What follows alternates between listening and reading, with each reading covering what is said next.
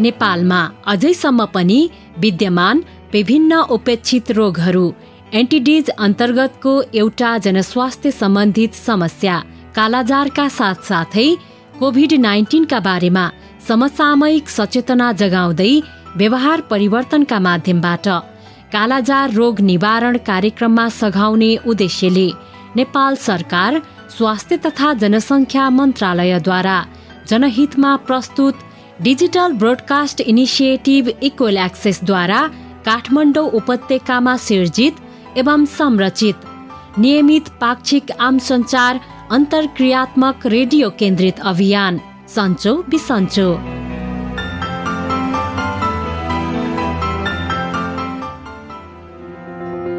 नमस्कार।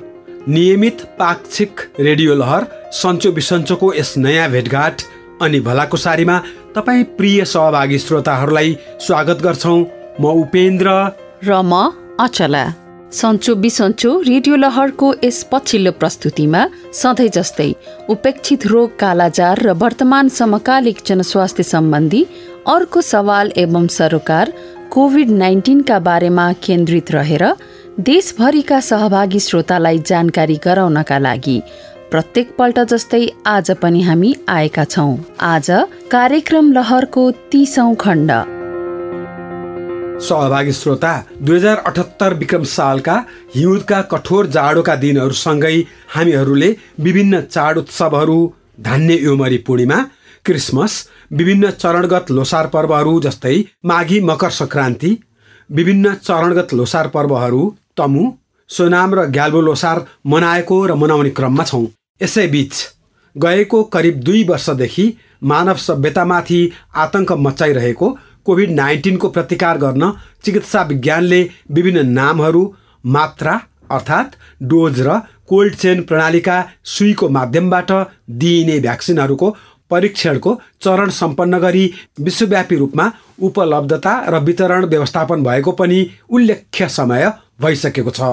बाह्र वर्षभन्दा माथि उमेरका सबैका लागि उपलब्ध कोरोना भाइरस विरुद्धका खोपहरू सरकारले प्रभावकारी व्यवस्थापन गर्दै प्रवर्धनात्मक अभियान सञ्चालन गरिरहेको छ र अहिलेसम्म धेरै नेपालीहरूले पूर्ण मात्रामा यो खोप प्राप्त पनि गरिसकेका छन्।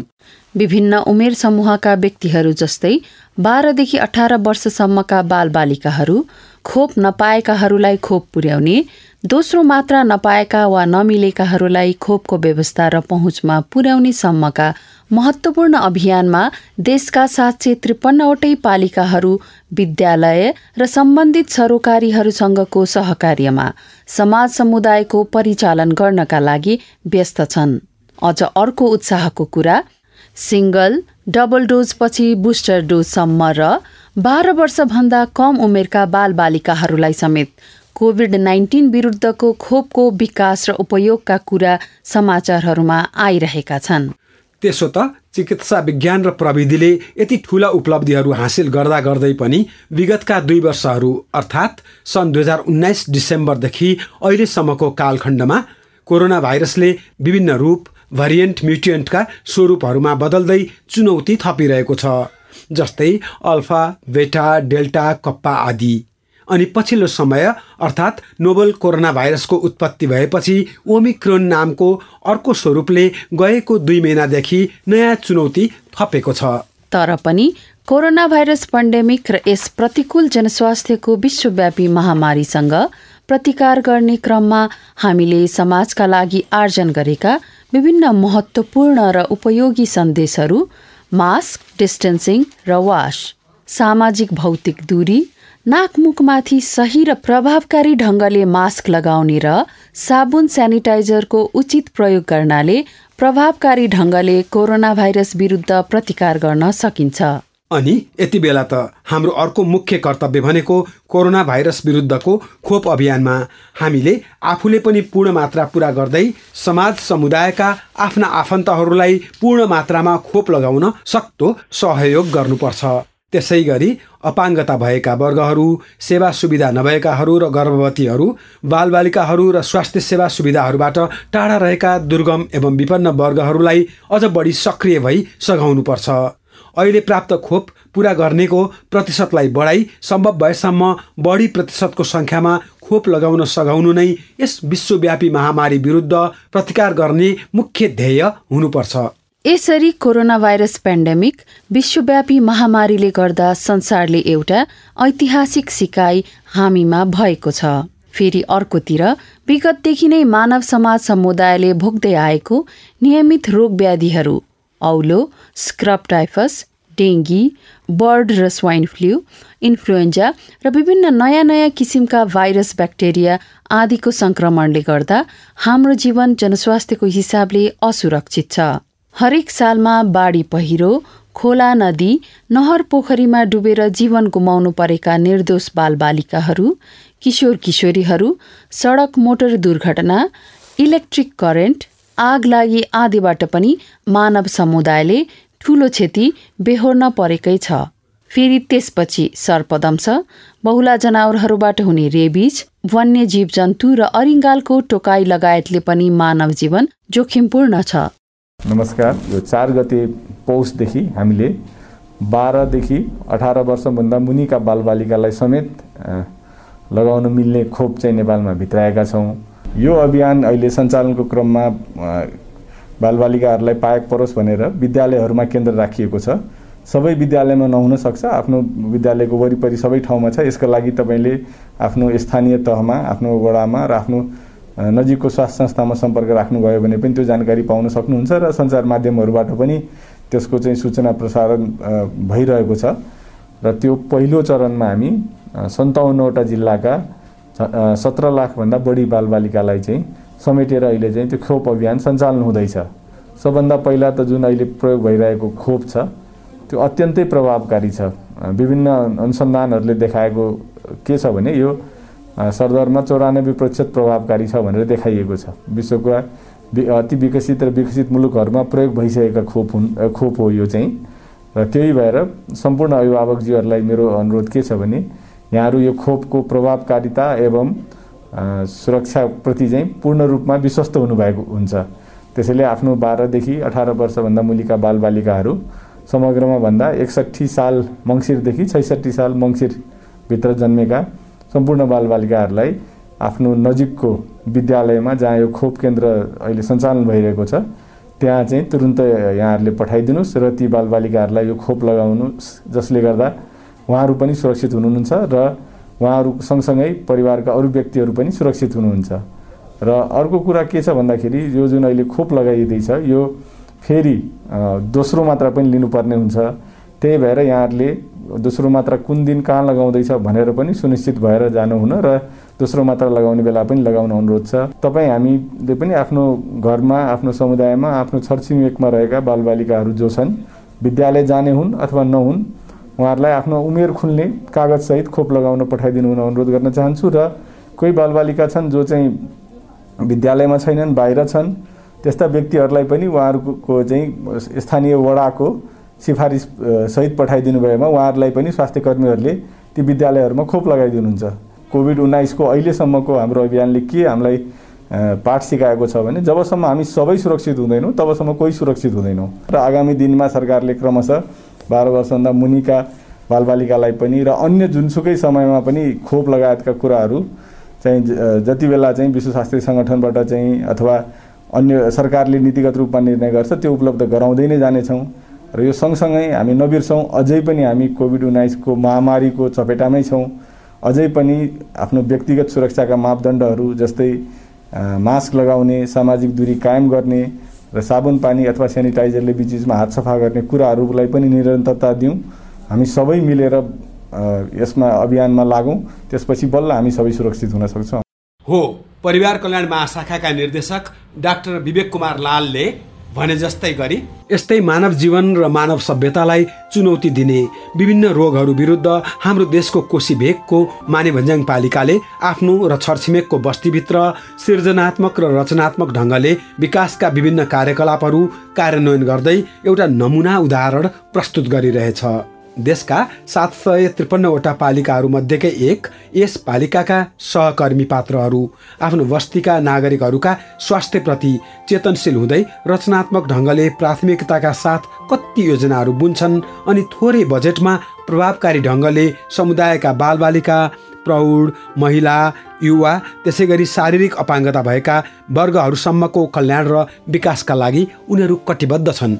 कोशी भेगको माने भन्ज्याङका हाम्रा सहकर्मीहरू यसरी खटिरहेकै बेलामा त्यस भेगका हाम्रा सहकर्मीहरू हिउँद पुष माघ महिनाको यस अनुकूल मौसमलाई खेलकुद जनस्वास्थ्य तथा अरू रचनात्मक कामहरू गर्दै यसरी नै आफूलाई व्यस्त गराइरहेका छन्।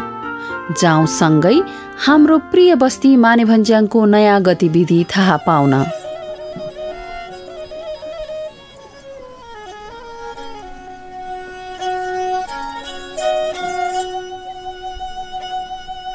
नमस्ते है रोशनजी। नमस्ते नमस्ते ताराजी। ओहो रोशनजी तपाईँ त कति मिठो सारङ्गी बजाउनु हुँदो रहेछ नि। यस्तै। कतै घुम्न गएँ भने बोकेर हिँड्ने गर्छु अनि आफ्नो सौक पुरा गर्नको लागि बजाउँछु। ए मिठो बजाउनु हुँदो रहेछ नि। अनि माने भन्ज्याङको थकाली भान्साघरको बसाइ कस्तो हुँदैछ त? आराम कुशल त हुनुहुन्छ नि। अँ आराम कुशल नै छ। अनि थकाली भान्साघरको बसाइ पनि एकदमै राम्रो हुँदैछ। खाना कति मिठो। अझ यहाँको मान्छेहरूको व्यवहार पनि कति मिलनसार छिन्चु नै बिर्साउने खालको। हाम्रो माने भन्ज्याङको विशेषता नै यही हो रोशनजी। एकदमै मिलनसार छन् यहाँका मान्छेहरू। अँ हो रहेछ। हामी पश्चिमेली भेगका लागि अति फरक किसिमले गर्नुभएको व्यवहार। थकाली भान्साघरको हरेक मानिसहरूले गरेको आतिथ्य सत्कार देखेर त गहिरो छाप नै पर्यो नि। हो त नि है। अनि अरू कोसँग भेट भयो नि तपाईँको? छिन्चुबाट यहाँ माने भन्ज्याङसम्म आइपुग्दा बाटोमा मुस्कानजीसँग भेट गरेर आएको। ए भनेपछि सप्तरी पुगेर आउनुभयो। के हो रोशनजी? मायाको डोरी कसिँदै छ कि क्या हो? तपाईँ पनि जिस्काउन पाएपछि कसैलाई छोड्नुहुन्न है? त्यस्तो होइन नि रोशनजी। तपाईँहरूको भावना र सबनाइ मिलेको प्रष्टै छ नि। गैडाकोट मौला कालिका घुम्न जाँदा तपाईँको सर्टको बटन खुस्किएको बेला मुस्कानजीले खिप लगाइदिनु भएको। अनि मुस्कानजीको चप्पल चुटिँदा तपाईँले जोडेर सहयोग गरिदिनु भएको। ओहो ताराजी तपाईँलाई त सबै थाहा रहेछ। त्यहाँ भएको कुराहरू त। फेरि साथी भएपछि समस्या पर्दा त हो नि सहयोग गर्ने भनेको त। त्यो त हो। अनि ताराजी भलिबल टुर्नामेन्ट त साह्रै भव्य भयो भन्ने सुनेको थिएँ। अनि माने भन्ज्याङ टिमले नै फाइनल पनि जितेछ है। हो नि रोशनजी साह्रै भव्यता साथ टुर्नामेन्ट आयोजना गर्यो। अनि टुर्नामेन्ट सफल बनाउनको लागि चाहिँ निशा र सिमरनले साह्रै सहयोग पनि गरे। टुर्नामेन्ट संयोजन गर्नमा। अँ मुस्कानजीले पनि निशा सिमरनको एकदमै तारिफ गर्दै हुनुहुन्थ्यो। एकदमै मिलनसार र सहयोगी छन् भनेर। हो नि उनीहरू दुईजनाले गरेको काम देखेर त सराहना नै गर्न मन लाग्छ। जे होस् टुर्नामेन्ट सफल बनाउनमा उनीहरू दुवैजनाको ठुलो हात छ। अझ मैले सुनेको त टुर्नामेन्ट भइरहेको बेलामा बेला बेलामा कालाजार र कोभिड नाइन्टिनको जनचेतनामूलक सन्देश पनि प्रसारण भइरहेको थियो रे। हो नि रोशनजी खेल पनि हुने मनोरञ्जनका साथै सन्देशमूलक जानकारी पनि पाउने भएकोले टुर्नामेन्ट भइरहेको बेलामा मौका पायौँ कि कालाजार र कोभिड नाइन्टिनको सन्देश बजाइहाल्थ्यौँ जसले गर्दा खेल हेर्न आउने दर्शकले जानकारी पनि पाए। कस्तो गजब सोच छ है तपाईँहरूको? अब सिधै यो जानकारी सुन भन्यो भने कमैले सुन्छन्। तर खेलको मौका पारेर बजाउँदा रमाई रमाई सन्देश ग्रहण पनि गर्छन्। कस्तो रचनात्मक सोच तपाईँहरूको? अब जनचेतना नफैलाई पनि त भएन नि। हो कि होइन भन्नुहोस् त। हो नि। फेरि आफ्नो गाउँठाउँ विकास गर्ने भनेको हामी जस्तै युवाले त हो नि। तपाईँहरूले गर्नु भए जस्तो काम म उता छिन्चु गएपछि मेरो युवा समूहमा पनि भन्छु। र तपाईँहरूले गर्नु भए चाहिँ गर्छौँ। हुन्छ भइहाल्छ नि। अनि एउटा कुरा नि ताराजी म हिजो आएपछि आज घुम्नको लागि निस्किएको थिएँ। साह्रै मनोरम लाग्यो तपाईँहरूको ठाउँ। हरियो डाँडा तल छ्याङ छ्याङ गर्दै बग्ने कोसी। अनि फराकिलो रुम्जाटारको फाँट। साह्रै मनोरम लाग्यो। त्यही भएर आन्तरिक र बाह्य पर्यटनका लागि यो ठाउँमा होमस्टे खोल्यो भने त साह्रै राम्रो हुन्थ्यो जस्तो लाग्यो अँ है हामीले त यतातिर सोच्दै नसोचेको। साह्रै राम्रो आइडिया दिनुभयो तपाईँले। आफ्नो गाउँठाउँको प्रचार प्रसार पनि हुने अनि पर्यटन पनि भित्रिने। एकदम राम्रो आइडिया रोशनजी। हो नि। अझ माने भन्ज्याङ त सेन्टर पोइन्ट हुन सक्छ पर्यटकहरूको लागि।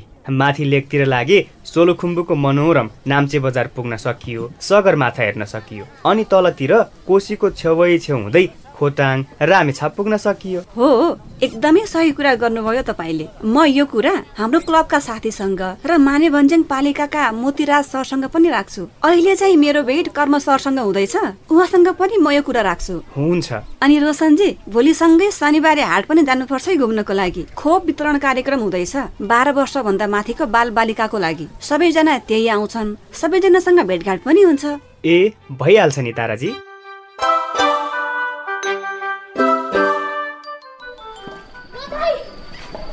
अनि ताराजी रोशनजीलाई थकाली भान्साघरको बसाइ राम्रै भइरहेको छ नि? अँ कर्म सर। रोशनजीको बसाइ राम्रै भइरहेको छ। थकालीको खाना साह्रै मिठो लाग्यो रे। अनि उता सुर्खेत छिन्चु फर्किएपछि यस्तो थकाली भान्साघर खोल्नको लागि प्रस्ताव पनि गर्छु भन्नुभएको छ। हो र? अँ अझ यहाँका मान्छेहरू कति मिलनसार सहयोगी भनेर मान्य भन्ज्याङको तारिफ पनि गर्दै हुनुहुन्थ्यो। माने भन्ज्याङ छ नै यस्तै। सबैलाई मोहित बनाइदिन्छ। अब फेरि तपाईँ जस्तो मिलनसार साथी पाएपछि रोशनजीलाई के चाहियो? अँ अझ रोशनजीले त के पनि भन्दै हुनुहुन्थ्यो भने नि माने भन्ज्याङमा होमस्टे भयो भने आन्तरिक र बाह्य पर्यटन फस्टाउँथ्यो माने भन्ज्याङको नाउँ अन्त पनि छाउँथ्यो भनेर। हो नि रोशनजीले भन्नुभएको आइडिया एकदमै सही लाग्यो मलाई पनि। एक त पर्यटन फस्टाउने अर्कोतिर गाउँलेहरूले रोजगारी पनि पाउने। हो नि कर्म सर फेरि आतिथ्य सत्कारमा माने भन्ज्याङको नाम पनि त कतिजनाले लिन्छन् नि। फेरि गाउँलेहरूको सिप पनि विकास हुने बाहिरी मान्छेसँग भेटघाट भएपछि उनीहरूबाट पनि केही न केही सिकिन्छ। हो त। फेरि प्राकृतिक रूपमा हाम्रो माने भन्ज्याङ के कम छ र? डाँडा काँडा छ वन जङ्गल छ समतल फाँट छ। अलिक माथि गयो भने पतालेबाट सगरमाथा हेर्न पाइन्छ। तल झऱ्यो भने रामेछाप खोटाङ पुग्न सकिन्छ। कोसीको माछा पनि खान पाइन्छ। हो त नि सर। त्यही भएर मलाई त रोशनजीले ल्याउनु भएको आइडिया एकदमै राम्रो लाग्यो। हो। मलाई पनि एकदम मन पर्यो। अझ के पनि गर्न सकिन्छ भने नि हरेक होमस्टे भएको घरमा कालाजार सम्बन्धी सचेतना पुस्तिका बनाएर राख्न सकिन्छ। जसले गर्दा होमस्टेको आनन्द लिन पाउँछन् अनि कालाजार सम्बन्धी जानकारी पनि। ओहो कस्तो गजबको आइडिया कर्म सर। यसरी त होमस्टेमा आउने पाहुनाले कालाजारको जानकारी पाएर आफ्नो घर परिवारमा गएर सुनाउने पनि भए। अँ हो नि। र यसरी होमस्टे बनाउन सक्यो भने त हामीले हाम्रो गाउँलाई एउटा नमुना गाउँको रूपमा परिणत गर्न सक्छौँ नि। अनि कालाजार मुक्त पालिका र कोभिडको बारेमा एकदमै सचेत रहेको कुरा पनि थाहा पाउँछन्। हो त नि सर। बरु यसको लागि चाहिँ पहल पनि सुरु गर्ने कि? हुन्छ। बरु यो होमस्टे राख्ने कुरामा चाहिँ पालिकाका अध्यक्ष मोतीराज सरसँग छलफल पनि गरौँ न। हुन्न? हुन्छ सर खोप कार्यक्रमको लागि भोलि हाटमा आउनुहुन्छ। त्यतिखेरै कुरा गर्नु पर्ला अँ हुन्छ। मेरो चाहिँ भोलि बिहानै रुम्जाटारतिर जानुपर्ने छ कुरा गर न त है। हुन्छ कर्म सर। म अहिले निस्कन्छु। पालिका सरसँग कुरा भएपछि के कुरा भयो भनेर खबर गर्छु नि तपाईँलाई। हुन्छ तारा।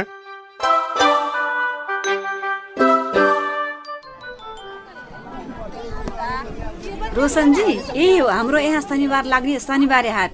ओहो गजब रहेछ त शनिबार हाट त ताराजी। यति ठुलो होला भनेर त मैले सोचेको पनि थिइनँ।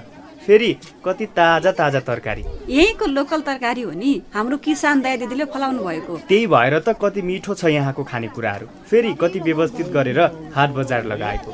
भौतिक दूरी कायम गरेर सबैजनाले आफ्नो सामान बेच्न राखेका। अझ सबैजनाले मास्क पनि लगाएका छन्। हो नि र यसरी मास्कको प्रयोग गरेर भौतिक दूरी कायम गरेर हाट लगाउँदा अहिले ओमिक्रोन बढिरहेको बेलामा आफूलाई सुरक्षित पनि राख्न सकियो। हो त नि ताराजी। जे होस् माने भन्ज्याङबाट सिक्ने धेरै कुरा रहेछ।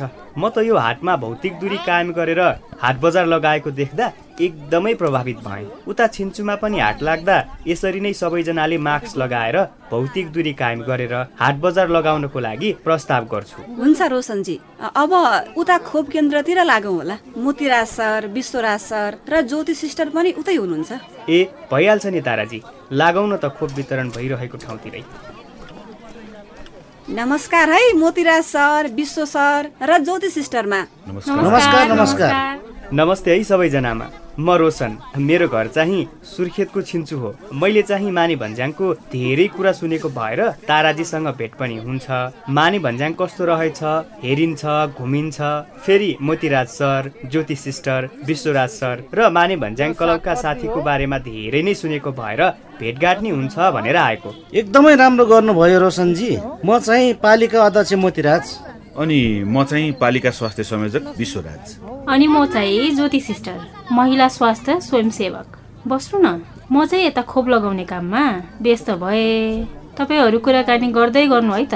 हस् भइहाल्छ नि। मोतीराज सर विश्वराज सर म त यति व्यवस्थित तरिकाले हाट बजार लगाएको कहीँ देखेको थिइनँ। कति मजाले भौतिक दूरी कायम गरेर सबैजनाले मास्कको प्रयोग गरेर हातमा आएका। मसँग पनि अघि यही कुरा गर्दै हुनुहुन्थ्यो रोशनजीले। अब सबै स्वास्थ्यका मापदण्ड पुरा नगरी त कहाँ भयो त? यसरी सबै स्वास्थ्यका मापदण्ड पुरा गर्यो भने पो कोभिडबाट बच्न सकिन्छ। आफू पनि सुरक्षित हुने अरूलाई पनि सुरक्षित बनाउन सकिने।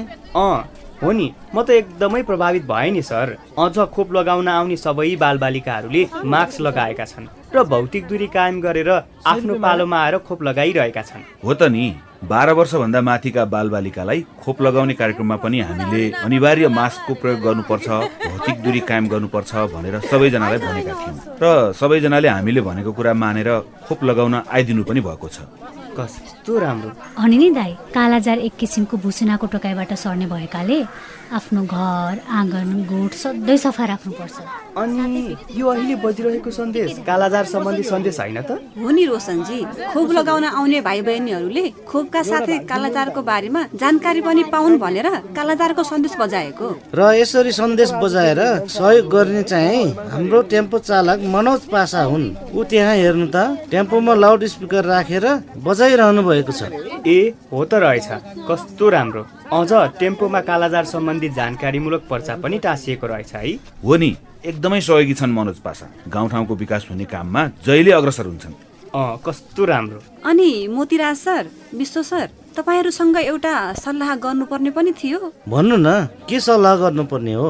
रोशनजीले एउटा राम्रो आइडिया दिनुभएको छ। माने भन्ज्याङमा होमस्टे राख्ने जसले गर्दा पर्यटनको प्रवर्धन नि हुने अनि गाउँलेहरूले रोजगारी पनि पाउने। ओहो कस्तो राम्रो आइडिया ल्याउनु भएको रोशनजी। होमस्टे भयो भने त गाउँमा आर्थिक कारोबार भएर गाउँ विकासमा सहयोग पनि हुने। हो त नि सर। हाम्रो पालिकाको बारेमा अरू ठाउँमा पनि प्रचार प्रसार हुने पहल गरौँ न सर। अँ हुन्छ। म पालिकाको बैठकमा कुरा राख्छु। अनि रोशनजी कति दिनको बसाइ हो नि तपाईँको? म त भोलि वा पर्सि फर्किन्छु होला मोतिराज सर। तर यहाँको बसाइ साह्रै राम्रो। सबैजना एकदमै मिलनसार र सहयोगी। अझ विकासको कुरामा कति सजग। अँ यस्तै छ। बरु बेलुका मेरोमा खाना खाने गरी आउनु होला है। ताराजी तपाईँ पनि आउनु होला उहाँलाई लिएर। हस् हुन्छ सर। ल त म अहिले लागेँ है त। विश्वजी तपाईँ खोप कार्यक्रम सम्पन्न भएपछि पालिकामा मलाई भेट्नु होला है त। हुन्छ सर। ल त भरे भेटौँला। नमस्ते। नमस्ते। प्रिय सहभागी श्रोता हाम्रो नमुना बस्ती मानेभन्ज्याङ पालिकाको सेरोफेरोमा भएको दिनचर्या र स्वास्थ्य सम्बन्धी गतिविधि थाहा पाइसकेपछि हाम्रा रमाइला यी सहकर्मीहरू भेट्न अर्को पल्ट फेरि घुमघाम गरौँला। नमस्कार दाजु। के छन्? निका छौ त। भाइर खाइ बसिरहेछौ अनि बस कहाँ छन् भो? को हो? ए महिला स्वास्थ्य स्वयंसेविका नानी बस थोक्का घोका पिछली नभुँडबाट घट्टोतिर झाइरहेछ। म त्यसो पढ्यौँ जराएले चौध पन्ध्र दिन हो क्या सरसरी मात्र हन्छे खाने मन नयाँ लाग्दो तसो पढ्यौँ भने। ह त कुर्सी तानीबारी बस नानी। हँ दाइ त दुबलिए जसलाई लाग्या। के दवाई खाया कि नाइ? स्वास्थ्य संस्था मिले जसाउन कि नाइ गया त? नाइ नानी थोडा थोडा ज्वरो हुन्छ दुई चार दिन हुन्छ पाछा आफै निको होलो भने सोच्यो हो रे। यो त झिक चेपलो जसो छ। रोगलाई हेला सारले लुकाउन नाइ हुनु दाइ। मेरो फुपलाई लै एक महिना पहिले पन्ध्र सोह्र दिनसम्म तमरी जानी जरायो। पास अस्पताल गए रे कालाजार रहेछ। उहाँ त अस्पताल झानाले निको भयो। केही दिन अरू ढिल्ला भयो भ्या त बहुत असहज हुन्थ्यो भन्ना थिए स्वास्थ्य कर्मी रोगलाई कि क्या हनान कि क्या हनान? तमरी बजो उन्जे महिला स्वास्थ्य संस्था झानाउना नि आप त तति हतारियो जन दाइ काला जारै भयालै केही दिन अस्पताल भर्ना होइबर उपचार गरे पाछ निको हुन्छ। सबै प्राथमिक स्वास्थ्य केन्द्र रे सरकारी अस्पतालमी कालाजारको निशुल्क जाँच हुन्छ। तयका सँगै सबै उपचार बिन रुपै हुन्छ। बरु नेपाल सरकारले कालाजारका बिरामीलाई उपचार कि लेखा तोकियाको सरकारी अस्पतालमी आउन झानाकी यातायात खर्च बाफत दुई हजार रुपियाँ लै दिन्छ धन्यवाद नानी बहुत निक कुरो सुनाया। आहा कतिनिको सरकारी व्यवस्था लैरहेछ। बिरामीको अफुनो पैसालाई खर्च नहुने उपचार हुने। आजै तपाईँ बजो जे खाना खाए भएर अस्पताल जानु। हो नि दाइ रोगलाई हेलासार गरेर लुकाउन नाइ हुनु। बेलायमी उपचार गरे निको हुन्छ। आज सुन दाइ कालाजार एक किसिमको भुसुनाको टोकाइबटी सध्य भया हुनाले घर आँगन गोठो जबलै सफा राख्दो पढन्छ एकासँगै व्यक्तिगत सरसफाइ मिलाई उति ध्यान दिन पढन्छ बेलायती सहयोग नियोग युकेएडको सहकार्यमी नेपाल सरकार स्वास्थ्य तथा जनसङ्ख्या मन्त्रालय बठे जनहितमी जारी सन्देश। अहिले हामी पाक्षिक नियमित रेडियो कार्यक्रम लहर सन्चो बिसन्चो सुनिरहेका छौँ। रेडियो कार्यक्रम लहर सन्चो बिसन्चो रेडियो कान्तिपुर राष्ट्रव्यापी एफएम फ्रिक्वेन्सीहरू क्रमशः नाइन्टी सिक्स पोइन्ट वान र हन्ड्रेड वान पोइन्ट एट मेगाहर्जका साथै W dot Kantipur FM dot NP मार्फत अनलाइनबाट नियमित पाक्षिक अन्तरालमा शनिबार बेलुकी छ बजेदेखि सहभागी भई सुन्न सकिन्छ। सहभागी श्रोता जनस्वास्थ्य सवालहरूमा समर्पित रेडियो कार्यक्रम लहर सन्चो बिसन्चोको आजको यस प्रस्तुति यहाँलाई कस्तो लाग्यो? हामीले यहाँको उपयोगी प्रतिक्रिया र पृष्ठपोषणको अपेक्षा गरेका छौँ। सहभागी श्रोता कार्यक्रम सन्चो बिसन्चोमा आफ्नो विचार र पृष्ठपोषणका लागि दुईवटा आइभीआर टोल फ्री नम्बरहरू क्रमशः एनटिसी प्रयोग गर्ने सहभागीका लागि सोह्र साठी शून्य एक शून्य शून्य सात शून्य एक र एनसेल प्रयोग गर्ने सहभागीका लागि अन्ठानब्बे शून्य पन्ध्र एकहत्तर सात आठ नौमा आफ्नै स्वरमा रेकर्ड गराउन सक्नुहुन्छ। रेकर्ड गराउँदा कृपया आफ्नो नाम पालिका र ओडा सहित बताएर आफ्नो विचार रेकर्ड गराउनुहोला।